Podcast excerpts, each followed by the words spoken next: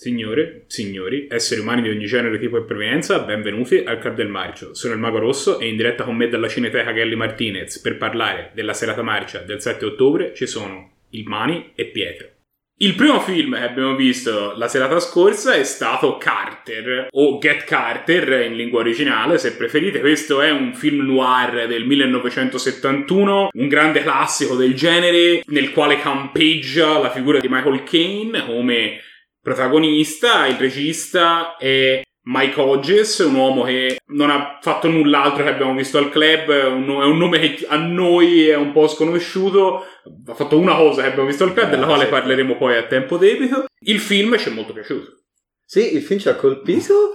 In questo film, in breve, Michael Caine interpreta un gangster londinese degli anni 70, Jack Carter, che eh, ad un certo punto mentre pensa di essere a una svolta nei suoi affari, riceve la notizia che il fratello, uh, che viveva nella sua cittadina natale nel nord dell'Inghilterra, è morto. Torna nella cittadina natale e qui, chiedendo in giro presso i parenti, gli amici malavitosi locali, vengono date delle risposte non soddisfacenti e questo lo porta a indagare sulla morte del fratello a scoprire una matassa di magagne, misteri, omicidi e quant'altro e questo porta il film a, a terminare in un terrificante bagno di sangue. Alla grande, alla, come piace a noi. Oh, il film, possiamo dirlo subito, eh, ci è piaciuto parecchio ci è piaciuto parecchio. La cosa che salta subito all'occhio in un film del genere è proprio questa ambientazione industriale sottolineata in più parti, no? Che poi ha il culmine nella scena finale. È una, proprio un'Inghilterra che si stacca da Londra, si stacca un po' dalla swinging London, si può dire, eh? Quella Londra bella patinata che sembra quasi essere il centro dell'Europa. Adesso invece ci spostiamo proprio in periferia e c'è la nebbia ci sono le, le industrie, c'è l'inquinamento, c'è il disagio delle periferie e in questo contesto che secondo la mia modesta opinione funziona molto bene, si muove il personaggio di Carter, interpretato da Michael Caine, che riesce a imporsi bene sullo schermo, è davvero un grande personaggio. Michael Caine eh, interpreta un, un, gangster che non ha davvero niente di buono, è proprio un antieroe puro secondo me. Completamente. Tra l'altro è interessante che Michael Caine non era la scelta prima del regista, è entrato in un secondo momento, però si appassionò tantissimo alla sceneggiatura e cercò veramente di dare insomma corpo a questo, a questo personaggio che gli, gli, ricordava un po' di lui racconta sempre personaggi che aveva visto nel suo ambiente quando era ragazzino prima di diventare attore e ci crede moltissimo credendosi anche un rischio personale interpretare un personaggio così duro perché lui aveva già avuto molto successo con altri film nei, negli anni 60 con Alfie con The Italian Job. Aveva fatto anche dei film di guerra mi pare sì sì ma certo non, non, film in cui interpretava questo tipo di personaggio no. più, anche un po' ripugnante ma certo ma infatti quello che saltava fuori durante la visione, mi confrontavo con Emiliano, è che proprio non c'è nessun motivo per cui ci si deve come dire, avvicinare, si empatizza, ecco, per cui si empatizzi con, uh, con Carter. È davvero spregevole, non ha cura di niente, non ha valori, conquista le donne e le abbandona, le però tratta al contempo, Però al contempo non è, non è, una macchietta né un personaggio senza senso. Assolutamente È proprio no. perché è un personaggio vero, Assolutamente però no, è certo. così terrificante che fa, che fa impressione. No. Ma infatti, come dicevi te, lui ci ha lavorato tanto su questo personaggio. Addirittura ho letto che da un punto di vista proprio sartoriale è andato a rivestirsi dove normalmente i gangster, quelli che hanno fatto il fruscio, come si vuol dire, si rivestono. vabbè, c'è un quantitativo di vestiario anni 70 in questo film che fa imp- incredibile, eh, che certo. fa impressione, però lui ha un trench nero che è una roba. No, lui, lui ha una. Lui ha un. Vabbè, poi Michael Caine è famoso anche per il suo stile, è proprio inglese, è proprio, proprio, proprio inglese, proprio inglese e lo, quella sua inglesità la proprio la sbatte in faccia. Sì, sì. No, che poi fa, fa, un bel, fa, un bel, contrasto perché c'ha con l'ambiente, con questo ambiente che è molto sciatto, che gli sta intorno, certo. no? questa Inghilterra alla fine dell'industrializzazione che oggi non c'è più, sono tutti ambienti, ormai sono, quelli sono tutti posti che sono stati ristrutturati, non sono più a quella maniera. E quindi male. è anche interessante come reperto. E visto che poi il film tramite il regista con il suo direttore della fotografia Sushinsky aveva cercato proprio una fotografia quasi da documentario allora fa impressione vedere questo personaggio così stiloso, particolare, impressionante come Michael Kane che gira in questa situazione. Sì, sì, sì. E secondo me il culmine lo si trova proprio nella scena finale, quando c'è la resa dei conti con l'antagonista, se così si può chiamare, sì. che eh, si ambienta in quella spiaggia completamente annerita dagli scarti eh, sì, della fabbrica. sì, perché cioè, sono tipo, è, tipo un, il retro di una fonderia, quindi sì, è, tutto, è, tutto, pieno di, di, carbone, di scarti di metallo, eh. c'è, la, c'è la, telefe, la teleferica del, del direttamente sì, sì, cioè sembra un paesaggio infernale. Ma assolutamente, e poi la regia è proprio indugia sulla risacca nera che sporca la spiaggia per quello che è rimasto da sporcare, eh? e queste, queste schiume scure con questi due personaggi che comunque in un certo senso sono anche boh, si può dire una schiuma della società perché sì. sono veramente dei personaggi spregevoli. Ti è piaciuto? Eh, visto? Si vede, si vede, sono bravo. No, a parte le battute, che si confrontano, veramente molto molto bello, molto sì. molto Tra bello. Tra l'altro, interessante Mike Hodges si mostra molto bravo come regista qui, non solo riesce a creare nella parte finale uh, delle belle scene d'azione violente, impressionanti, però anche nei momenti in cui non sfrutta l'azione, ma utilizza soltanto gli attori e le, le loro emozioni, crea di, delle scene potenti. Per esempio, mi riguardavo, è veramente potente la scena verso i due terzi del film, quella in cui Carter comprende cos'è che ha causato questa situazione, vede il film pornografico con la nipote, in cui non si vede molto del film, però si vedono tutte le reazioni di lui che lo vede e poi ha questo scoppio di violenza contro la ragazza del boss mafioso che ha passato la notte con lui e quella parte lì è impressionante. Impressionante. È veramente, ma... cioè a me fa, mi ha colpito quel Ma pezzo. certo, ma perché? È uno scoppio di violenza che arriva dopo un crollo emotivo, sì. perché lui vede, gli si riga il viso con le lacrime, eh, e qui perché eh, Michael Kane è un attore che sa recitare, e poi dopo c'è questo scoppio di violenza. Ma anche andando a prendere magari una scena meno impegnativa, anche quella parte del sesso telefonico praticamente, in cui, in cui eh, uno, un antesegnale del sexting, no, come, come si chiama, no? Ora spero di non aver detto una cazzata. Però eh, quando fai eccitare l'amante al telefono guardando intensamente la padrona di casa sì. che è lì a dondolarsi su questa, l'altro, su lei, tra l'altro lei è Britt Eklund eh, attrice famosa perché aveva fatto che è apparsa in The Wicker Man lo splendido horror con, con, Christopher, Christopher Lee. Lee. ed è stata anche una delle Bond Girl in L'uomo con la pistola d'oro ah Ah, figurati, figurati, non lo sapevo. Quello sarebbe stato di lì a tre anni, ancora ah, non okay. l'aveva fatto. E quindi quella scena è veramente potente, veramente bella. Ed è una scena puramente erotica, sì. che quindi dà al film anche un ulteriore registro. Magari per poco, però quando prende questo registro erotico lo dà, eh, insomma, è d'impatto, no? Veramente molto bello. C'è anche quella scena di lui che guida e si vede sovrammontato, no? Lui che guida e lui che fa sesso con, certo. eh, con, la, con um, Geraldine Moffat, Glenda e ah, insomma si sovrammettono certo bravo bravo molto bella no? C'è dell'esperienza c'è della bravura no? È molto no no dico nel, nel, nella regia eh, nella regia non dico nelle avventure e... erotiche di Michael Caine proprio. Vabbè e un ultimo aspetto che secondo me è veramente bello del film è anche la colonna sonora. C'è questa bellissima colonna sonora del compositore Roy Budd che aveva fatto pochi anni prima Soldato Blu e che mm. fece poco tempo dopo anche il famoso film d'azione I 4 dell'Oca Selvaggia che mette in campo questa splendida colonna sonora di jazz un po' minimalista intervallato con delle mm, reinterpretazioni di musica dell'epoca che è molto bella e aumenta l'atmosfera del film ma mi ricordo anche un bel tema proprio all'inizio quando lui è sul sì, treno no? Sì. c'è proprio un tema più groovy. Diciamo. C'è, c'è, il groove. C'è il groove, c'è il groove. No, molto bello. Volevo fare proprio anche un'ultima, è venuta fuori, è venuta fuori anche durante la serata e quindi volevo far partecipi i nostri numerosi followers di questo.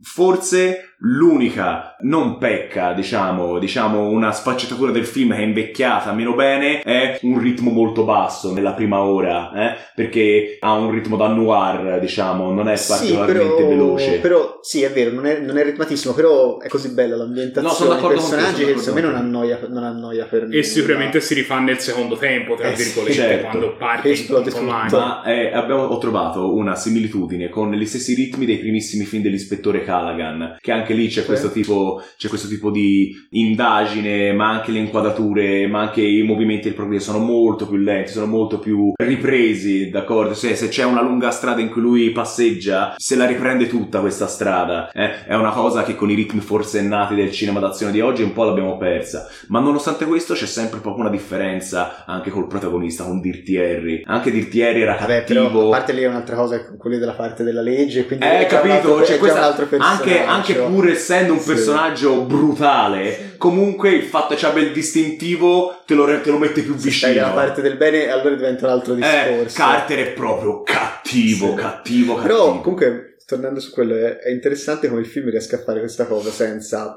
essere un film criminale che né finisce nell'epicizzare il crimine, quindi che so tipo il padrino, no? Che riprendi una trama shakespeariana o degli stilemi epici e li metti in, in una situazione mafiosa e quindi fai del romanticismo, delle, dell'epicità su quello. La sindrome di Mario Merola. Eh, sì, o simile.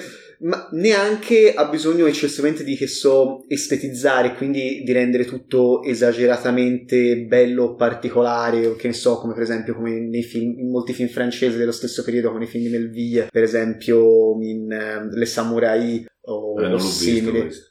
E quindi questo film che riesce a essere così documentaristico, vero, viscerale, al contempo però neanche cadere nell'exploitation e senza neanche finire nella caricatura o nell'esagerazione come, eh, come spesso succede nei poliziotteschi italiani che non hanno Cioè, che sono belli, a noi ci piacciono, però una cosa si- su questo saremo tutti d'accordo, mancano di misura, Sì, sono sì. sempre esageratissimi, questo invece è tutto misurato.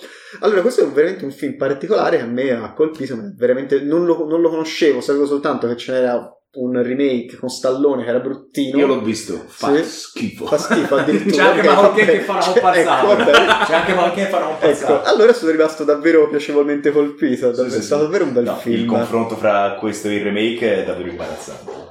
Era proprio il periodo brutto di Stallone. Sì, sì, sì, è proprio il periodo in Inizi cui stava 2000, quello cominciando a poco invecchiare, terribile. ma non abbastanza da dire, vabbè, Certo. do un'altra taglia ai personaggi ed era proprio pessimo. Questo film ci ha fatto innamorare e infatti si è preso anche una pioggia di nomination Oh, per cui che andiamo a rapid fire perché leggerò a memoria. Allora, innanzitutto vogliamo dare una doppia nomination a Michael Caine, una grandissima interpretazione come miglior attore innanzitutto, si vede proprio che è un altro livello rispetto a ciò che guardiamo di norma, e anche miglior giusto, perché è veramente giustissimo. forse è il miglior ingiusto. Eh, È molto ingiusto, è molto ingiusto. Poi abbiamo dato un legittimissimo premio pubertà a Geraldine Moffat per il ruolo di Glenda, se lo merita ampiamente, Dio la benedica. Ah, non abbiamo parlato di questo miglior ammazzamento che abbiamo candidato, una, una bellissima uccisione, insomma, sul tettuccio di un treno con questa, con questa inquadratura, proprio si vede proprio le, le movenze eh, della pistola che spara, la- poi la chiusa sul, sul corpo che cade. Molto bella, molto bella, ci ha colpito. Ovviamente la miglior regia per Mike Hodgens, spero di averlo pronunciato bene, Sì, sì. veramente ottimo film.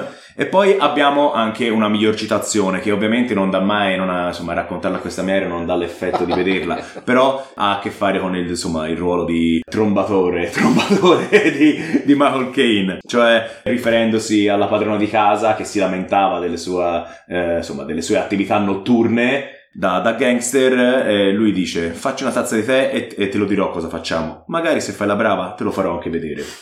E poi dopo glielo fa anche vedere, spoiler alert. Se qualcuno volesse, diciamo, proseguire la carriera, esplorando la carriera registica del grande Mike Hodges, c'è molto, c'è Ah, molto Michael Hodges ha fatto diversi film molto vari. Noi per variare e anche per consigliarvi qualcosa che amiamo molto, vi consigliamo di vedere il suo ottimo Flash Gordon del 1980 prodotto da De Laurentiis, film che non c'entra assolutamente niente con questo, però è oggettivamente completamente folle e anche divertente. Colonna sonora dei Queen. Con la sonora di Will. Il voto che abbiamo dato a questo film è sette e mezzo. Il primo tempo, forse leggermente ponderoso, gli impedisce di arrivare all'otto, ma è l'unico neo del film che, a parte quello, ci ha assolutamente entusiasmato. E infatti siamo molto contenti di avergli dato, di avergli dato un voto così perché è un voto corale, io e Pietro eravamo per dargli 8 effettivamente, perché siamo stati davvero molto colpiti. Però d'altronde siamo tanti e quindi eh, 7,5 è il voto incredibile. Sì, sì. Ci tenevo a specificarlo, perdonami. Parliamo stasera di Prisoner of the Ghostland, una delle più recenti fatiche dell'infaticabile Nicolas Cage. accompagnata in questo film dalla splendida Sophie Butella, in un'opera diretta dal regista Sion Sono. E abbiamo per la difesa il Magherio e per l'accusa il Malone. Allora, Ma che, com'è insomma la trama di questo film? praticamente questo film parte ambientato in questa post-apocalisse nipponica. C'è questo incrocio tra, diciamo, le polvere quasi western del mondo post-apocalittico, un po' alla Mad Max, e una carica di giapponesità che intride un po' tutto e quello che è presente nel mondo. E all'interno di questo mondo si aggira un po' come Mad Max dei poveri Nicolas Cage, che viene incaricato da- dal potentato di una di queste cittadine post-apocalittiche nelle quali vivono i pochi sopravvissuti asserragliati a difesa de- delle bande malvagie che dominano le malelande e lui gli dice che sua figlia è stata, ha lasciato la città e lui vuole che la ritrovi. E se non la ritroverà esploderà perché Nick Cage è stato rivestito di questa tuta piena di, piena di dinamite che gli può fare esplodere i Eh. bracci o anche i testicoli perché ci sono le bombe Attaccate alle palle. attaccate alle palle.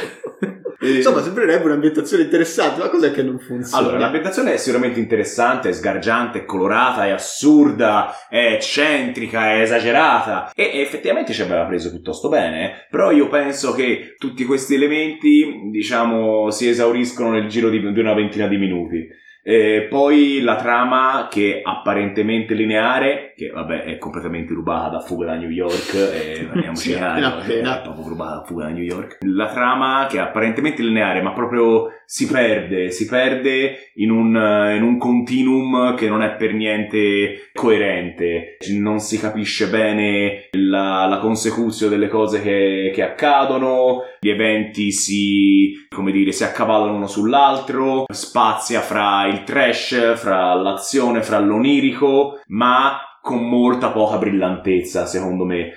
Uno, diciamo, dei motivi principali che ci ha portato, diciamo, a condannare questo film è che tutto questo susseguirsi di scene e di iniziative, tra cui anche la recitazione sopra le righe del grande Nick Cage, la verità è che sono noiose, molto semplicemente sono noiose. Un monte Eh. di stile senza sostanza, diresti? Troppo, troppo, troppo, troppo, troppo. È bello, eh, si vede che il regista sia un sono che è anche un nome importante. Io devo essere onesto, non lo conoscevo, però è un nome importantissimo che gode di un sostegno da in ogni angolo del globo. Però qui secondo me è stato un po' pigro, è stato molto, diciamo, ha imbastito un carrozzone assurdo, ci ha messo, ci ha messo in mezzo l'attore Nick Cage. forse Nick Cage. Però poi non porta a casa il No, risultato. no, E e poi invece andato cosa potrebbe salvare? Ma O cosa esaltare, secondo te? il fatto è che per un po' il caso di come vanno le cose alle serate marce, lunedì scorso c'era un po' due tronconi della serata, no? Sì. Perché c'era un gruppo che era riuscito ad arrivare a casa Daddy e a sedersi sul divano di casa Daddy, ma c'era un gruppo quasi altrettanto nutrito che era costretto a seguire in via telematica, ognuno per i pro- suoi vari scoprite accidenti. stasera gli altarini del club del marcio.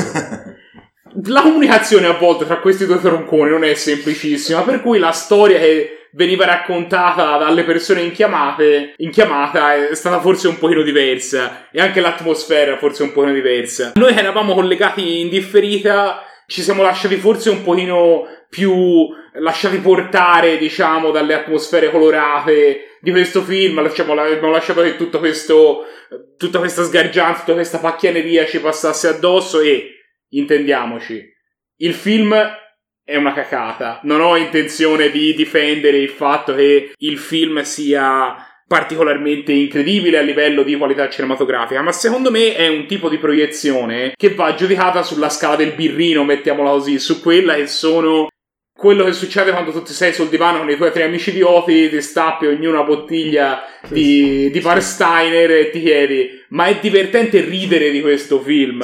Te lo dico io. No, perché Ok. sembra, scusami Magherio, però sembra quasi che non abbiamo mai visto film del genere, sembra quasi che non abbiamo mai visto film trash, sembra quasi che non abbiamo mai visto film che si adattano bene, diciamo, al consumo di birrino e popcorn. Ne abbiamo visti un miliardo, ne abbiamo visti un miliardo migliori di questo, più divertenti. Forse, forse coloro che non erano sul divano tendevano diciamo a guardarlo con le orecchie invece che con gli occhi Ma- mentre i disgraziati sul divano se lo sono proprio guardati. E Sì, lo quindi fate, se lo tutti coloro che erano sul divano e se lo sono guardati hanno detto che questo film era noioso. Ma a parte la noia, nel- nell'ambito della cinematografi- cinematografia di Cage, come lo mettiamo? vabbè è palesemente un film con cui Nick Cage paga le bollette non ce la fa ancora. Però secondo me non è neanche lecito aspettarsi che ognuno dei film che fa Nick Cage nel- insomma in questo periodo sia un film a livello del talento di Mr. C che ci ha estasiato a Siamo tutti. estasiato era un film godibile non c'è che c'è estasiato Dopo dieci anni, Do- finalmente. No, nel senso, non è che mi aspettassi mm, via da Las Vegas, mi aspettavo però un film un pochino più divertente, con un'azione più coinvolgente. Secondo me l'azione era scarsa, le- lo snodo della trama era pressoché assente. Anche coloro che se beh, che onest- onestamente, se, si va su internet, c'è un sacco di gente la pensa come te, eh, ma loro stessi registrano il fatto che ci sono proprio delle cose che accadono senza nessun tipo di motivazione. Una, fra- una su tutte, la, il samurai, il samurai che è lo sgherro del texano, che a un certo punto decide di cominciare a uccidere i propri. E non viene mai spiegata questa cosa, semplicemente a un certo punto questo tira fuori la spada e comincia a lamare. Bello, d'accordo, ma quanti film di Takashi Miike abbiamo visto per vedere se si può fare meglio anche le cose di genere? Tanti, tanti. E infatti il confronto con Takashi Miike secondo me è lampante. Il Takashi, sempre odiato, sempre disprezzato, ma non da me, ci ha dato dei film su questo, diciamo, su questa scia di gran lunga migliori. Su Hiyaki Western Django il confronto è bene naturale. Di gran lunga me- meglio, meglio orchestrato. Zebraman, eh, Ishi the Killer, Ora, forse su Yari Western Django è quello più... sì, più sì, sì, però nel questo. senso, ma no, eh, dico di film assolutamente assurdi che Sì. comunque hanno reso una, eh, diciamo, un risultato migliore. Sì. Yattaman, ma è, è una cosa del genere sarebbe auspicabile. Quest'altro Sì, infatti, ma secondo me c'era Io poco. non sto, voglio dire che questo film sia a livello di Tsuchika Western Django, ovviamente non lo è, nessuno, nessun- nessuno ha mai detto questo. Però nel senso, c'è differenza tra non essere a livello di Tsuchika Western Django, che è un film che, insomma, rientra abitualmente quando si fanno, dice, i migliori film che si è visto ai club, almeno nella mia classifica, È un bel film film. che c'è. E dare, insomma, un voto abissale, un giudizio abissale come quello che si è fatto. Secondo me questo film ha qualcosa da dire, qualcosa da divertire, ce l'ha. Chiaramente è un film imperfetto, non gli ho perdonato molto la spocchia, perché ci sono dei momenti nei quali il film si prende veramente troppo sul serio in maniera imperdonabile. Anche se di nuovo è talmente fuori luogo il fatto che lo faccia, che a me ha, quasi, ha quasi, cioè insomma è stato, ne ho riso di questa cosa, Era- era- non ce la facevo a prendersi sul serio, a prendere il film sul serio come il film voleva che lo facessi. Il che, di nuovo, è a difetto del film, però se stai parlando di, di- di se un film ti diverte, io mi sono divertito, a discapito del film, ma mi sono divertito. Eh, Che conferma come sempre che metà del divertimento di un film è come lo prendi. Sì, sì, no, ma quello C'è certo, quello da- certo. da fare. Però eh, io non mi sono divertito, onestamente. Anche la scena, anche la scena che poi è quella che ci ha fatto bestemmiare, che verrà, eh, ora verrà Ecco, infatti, infatti, giustamente, Eh. il film comunque ha- eh, è rimasto, ha colpito per alcune cose, tipo cosa? abbiamo due nomination. La prima è la miglior scena che ci ha fatto esclamare, che se la prende questo momento nel quale, abbastanza dal nulla, Sì, ma com- come tutto ciò che accade in questo film. a Nick Cage, mentre si sta, sta urlando contro la protagonista che non vuole, che ha ritrovato nel frattempo, non vuole tornare a casa, e una delle cariche che è innestata all'interno di questa tuta deflagra asportandogli la palla sinistra.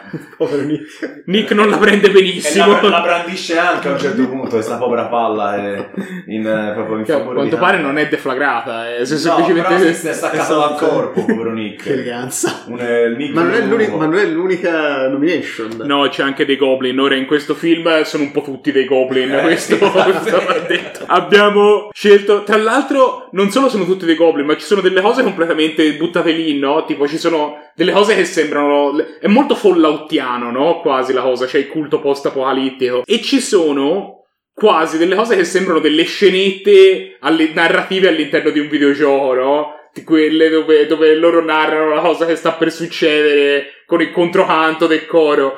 Ah, madonna, che palle. Che palle. Madonna, me lo ricordo. E-. E poi lui ha l'obiettivo nuovo, potrebbe comparire nell'ad. Obiettivo!